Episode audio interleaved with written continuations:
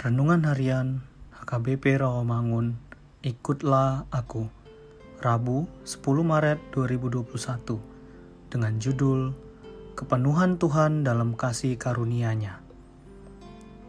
Ayat bacaan kita pada pagi hari tertulis dalam Ezra 6 ayat 1 sampai 16 dan bacaan kita pada malam hari tertulis dalam Markus 11 ayat 15 sampai 19 dan kebenaran firman Tuhan untuk kita pada hari ini tertulis dalam Yohanes 1 ayat 16 yang berbunyi Karena dari kepenuhannya kita semua telah menerima kasih karunia demi kasih karunia. Demikian firman Tuhan.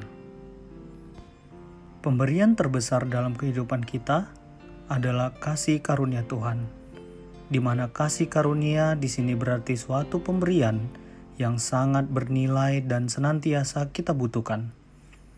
Pemberian kasih karunia yang sangat bernilai dan dibutuhkan tersebut adalah keselamatan dari Allah Bapa melalui karya salib Tuhan Yesus Kristus. Kasih karunia dalam Tuhan Yesus Kristus tidak terbatas dan dapat kita nikmati tiada habis-habisnya. Semakin kita menikmati anugerah Tuhan Yesus, maka semakin kita menyadari bahwa sungguh penuh dan tidak terbatas anugerahnya. Kasih karunia yang diberikan kepada kita dengan gratis bukan berarti membuat kita menjadi malas dan tidak mengerjakan apa pun. Tetapi dalam menerima keselamatan itu, kita dipanggil untuk senantiasa melakukan apa yang menjadi kehendaknya. Dan kita tidak boleh bersandar kepada kekuatan diri sendiri, karena hidup kita adalah milik kepunyaan Tuhan.